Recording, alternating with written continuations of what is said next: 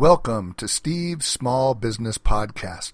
Small business wisdom for the entrepreneur.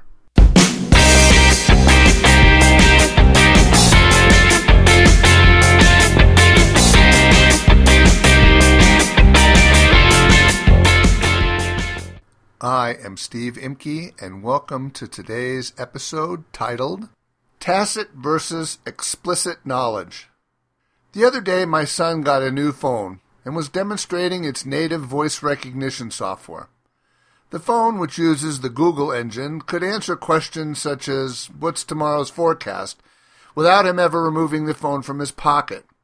However, his demonstration ran into problems locating other answers such as, How do you drive a car?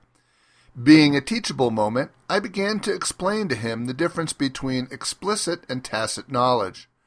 One of the problems with obtaining any kind of knowledge is that while some kinds of knowledge can easily be codified and articulated to others, there is also some forms of knowledge that are much harder to pass on. For example, a nonfiction book is a good example of being able to capture and share information that is known as explicit knowledge.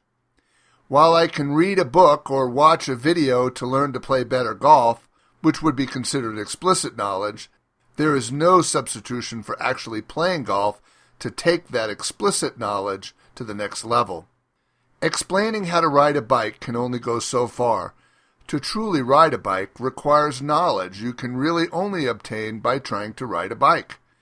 When I gave up riding motocross bikes for a street bike many years ago, I had to take a written test to get my motorcycle endorsement. In the study materials, they attempted to convey a piece of information which made no sense to anyone without some degree of tacit knowledge.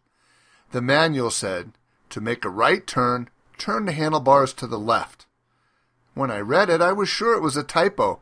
I had rode bikes for years and was sure I turned right to go right. Defiantly, I dropped the manual, hopped on my bike, and tried it. Sure enough, they were right.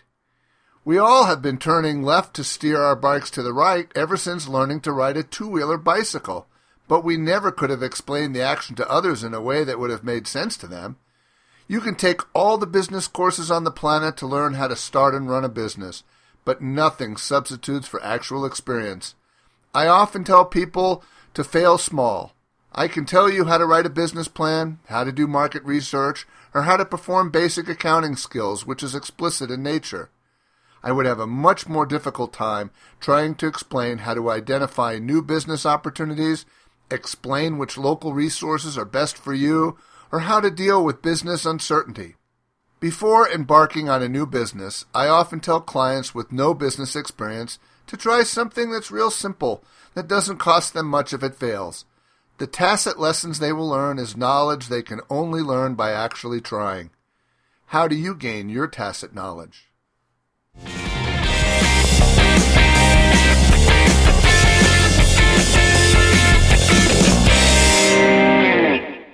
Thanks for listening to us today.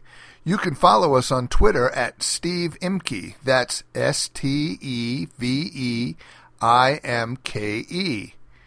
For a transcript of this and other programs, go to stevebizblog.com.